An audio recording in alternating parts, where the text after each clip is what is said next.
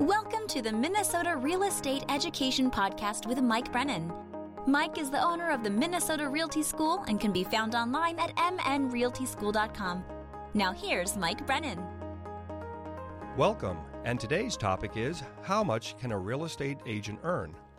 I'm sitting here with Minnesota Podcasting's director and producer, Marshall Saunders. Hi, Mike. How's it going? I'm doing well, Marshall, and yourself. Very good. You know, I've always wondered about this. You know, like uh, you see all the bus benches and all the ads and all the agents, and how much does a real estate agent make? How do they get paid? You know, how much, if I became a realtor, what can I expect to make? Well, let's dive into that. Uh, from the perspective of the National Association of Realtors, we have a bunch of numbers. Uh, salary.com, a whole bunch of sources. The Bureau of Labor and Statistics, everybody throws out sources in terms of how much money a real estate agent can earn.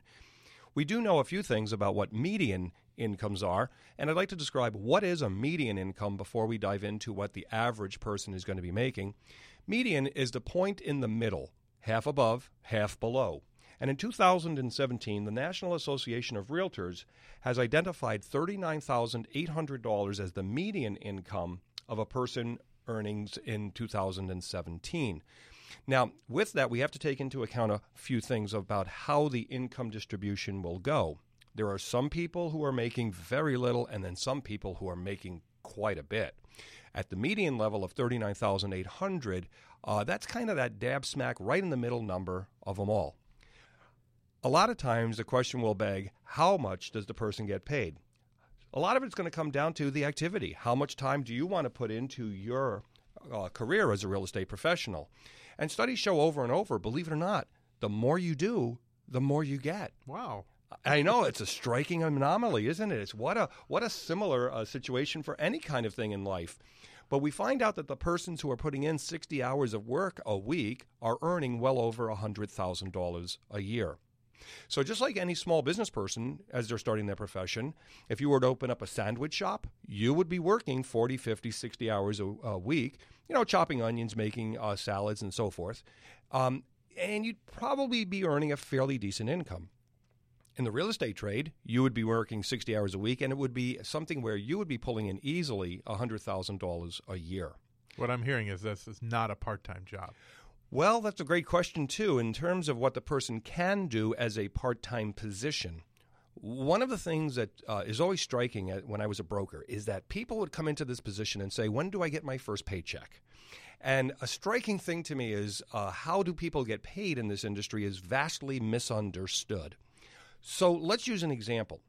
The agent will always get paid based upon commission, commission only. Now, if I was an agent showing a house and the buyer wanted to make a purchase on this one, the question begs how do I get paid as the real estate professional? So, if I was selling a $200,000 house, there will be a compensation split by the listing agent. That's the person who represents the seller. So if it was a $200,000 house, and I'm going to make up an imaginary commission, all commissions are negotiable between the seller and the agent, I'm just making up an imaginary number of 6%. Generally, we're going to see those numbers be split.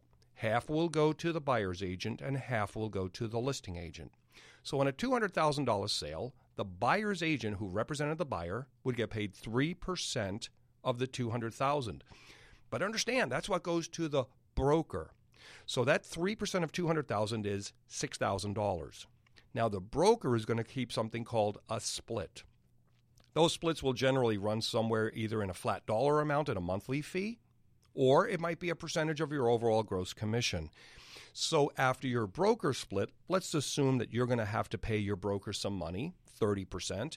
All of a sudden, you're down to $4,800. That would be your net commissions coming in.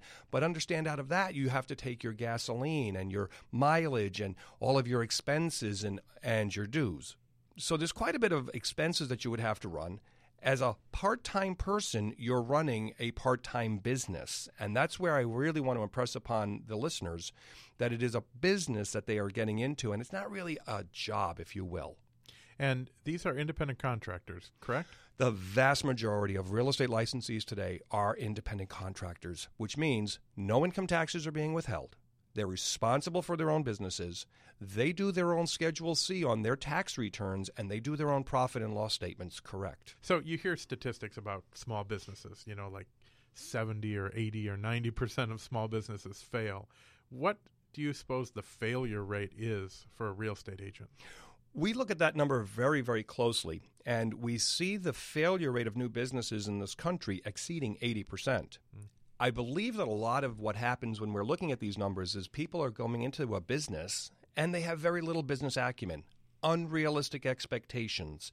So I think a purpose of a broadcast for the listeners would be to develop that business acumen and to set realistic expectations. One of the things we do at Minnesota Realty School is make sure that the people understand that there's going to be some expenses on the uh, bad side of the ledger, if you will, which is going to be where you're spending money. The average cost for an annual expense is going to be about $4,600. Now, if we can set the expectation, if we can set forth that there's a realistic number that you're going to have to spend, we're hopefully lowering the opportunity for failure in the business. And what we see, as I did a resulting survey of our 2014 graduates, and here we are in 2019, I discovered that the following happened 80 plus percent of our graduates from the year 2014 were still in the business selling real estate. When we do our classes, we set forth some realistic parameters. And we say these are the things you need to do when you're dealing with how you're showing houses, setting your expenses, and then creating goals that are achievable and not these lofty, up in the clouds, sky high expectations that you're going to be a $100,000 a year producer. So, one of the things that we see is as a person who puts time into the business, once you begin to become tenured, we see now that 16 years of tenure in the trade, we see that the average income now increases from that 39,800 to well over $100,000 a year. So the longer you can stay in, the higher the median level becomes. One of the things we're looking at as we move into the new year and things are continuing to hit the uh, periodicals and the newspapers and websites, there's, there's a big concern we're moving into potentially good times or bad times, and that's always the case. One of the things that I noticed was in terms of what's happened in 2018 versus 2017. Firstly, the amount of distressed properties has decreased.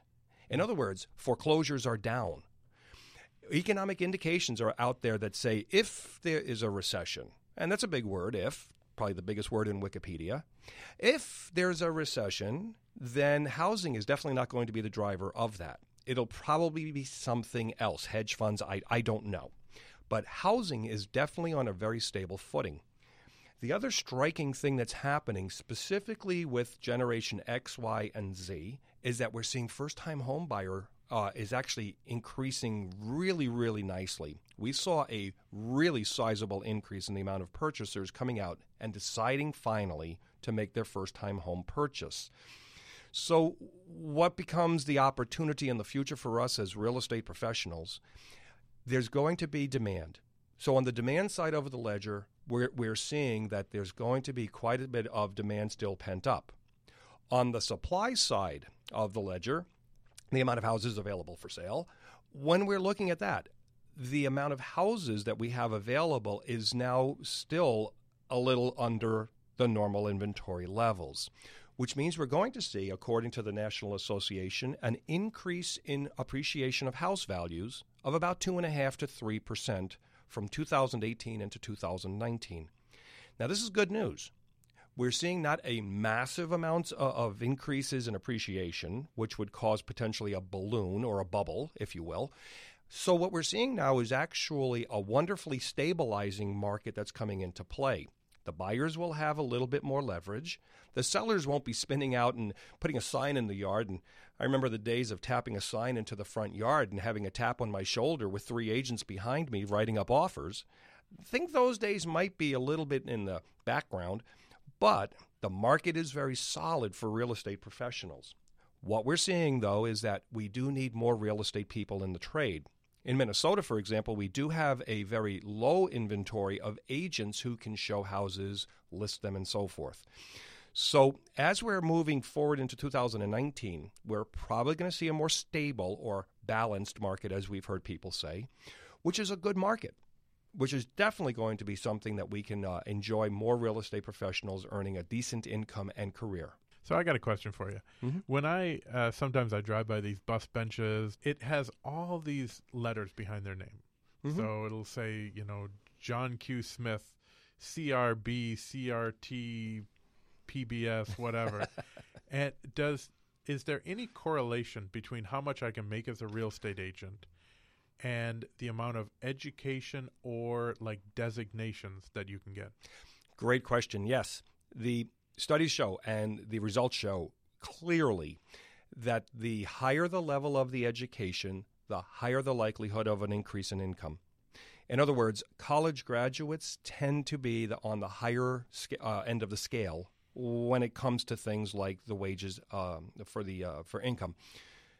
When you're looking at the designations which a person obtains, that alphabet soup, if you will, after their name, those things are definitely uh, items which assist the agent at becoming better at their what we call vertical market segment.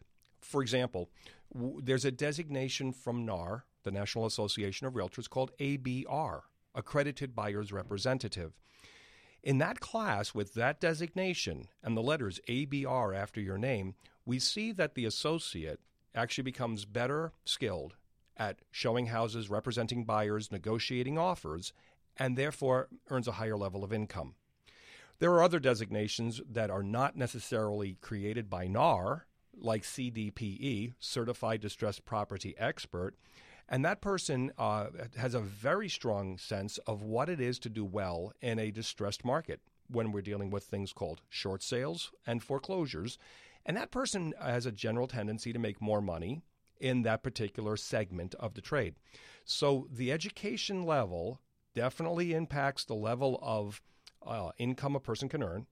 And then the furthering of education by taking these accredited classes will not only earn you continuing education credits, but it also helps you in your overall income picture. Mike, I really appreciate you covering this for me. I was always curious about this, and uh, I really appreciate you uh, having this show and describing how much a real estate agent can make.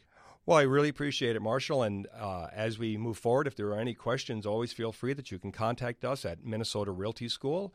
We're more than happy to help people throughout their entire career, not just at the beginning of getting their license, but through all of their continuing education as well. Fantastic, and we'll be back soon with more real estate information. Thank you. This has been the Minnesota Real Estate Education Podcast with Mike Brennan. Mike is the owner of the Minnesota Realty School, and the classes and educational resources mentioned in this podcast can be found online at mnrealtyschool.com. This podcast has been produced by Minnesota Podcasting, and they can be found online at mnpodcasting.com. The views expressed on the show are those of Mike Brennan and may not necessarily reflect the views or opinions of the Minnesota Realty School or Minnesota Podcasting.